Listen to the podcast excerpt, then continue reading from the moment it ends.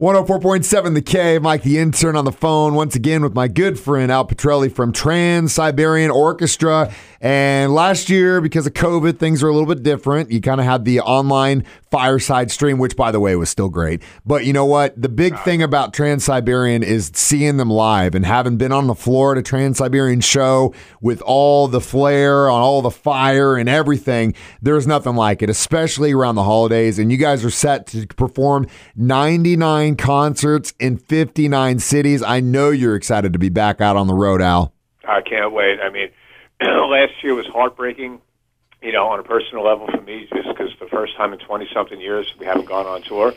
And it was heartbreaking to watch what was going on in the country and, you know, the, the, the loss of life and how everything changed. Excuse me. But like you had said, man, the live stream, and I appreciate you enjoying it.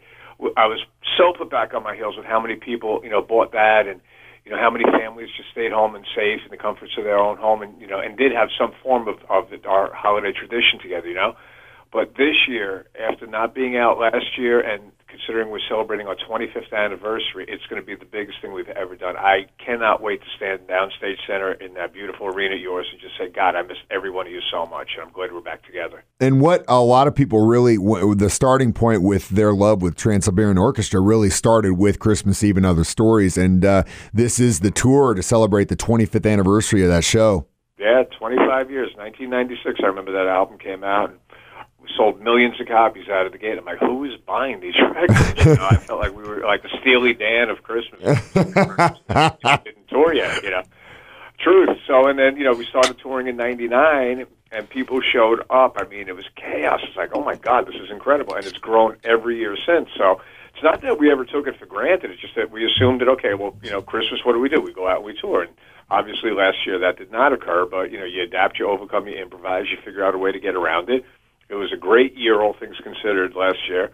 Um, you know, with the exception of you know the, the COVID thing. You know, I mean, spending a lot more time with family, being home with the kids, homeschooling, doing all things that like I would never really do. Like we just said off, off air, watching a football season in its entirety was awesome.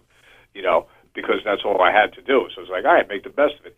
Now they gave us a green light to come back out. I cannot wait to come out there and crush. I know, and you guys definitely are. And the great thing about Trans Siberian Orchestra is that you guys play a lot of shows, and uh, tickets go on sale to the public for the shows in Kansas City and St. Louis. The Kansas City shows, T-Mobile Center, December 29th. There's an afternoon and an evening show, and then the same could be said about the ones at the Enterprise Center in St. Louis, December 30th, and the uh, and those those are both afternoon and evening shows. And again, those tickets go on sale to the general public this Friday. Al, cannot wait to see you again down on the road, and I'm sure we'll be talking soon, uh, probably as we get closer to the shows.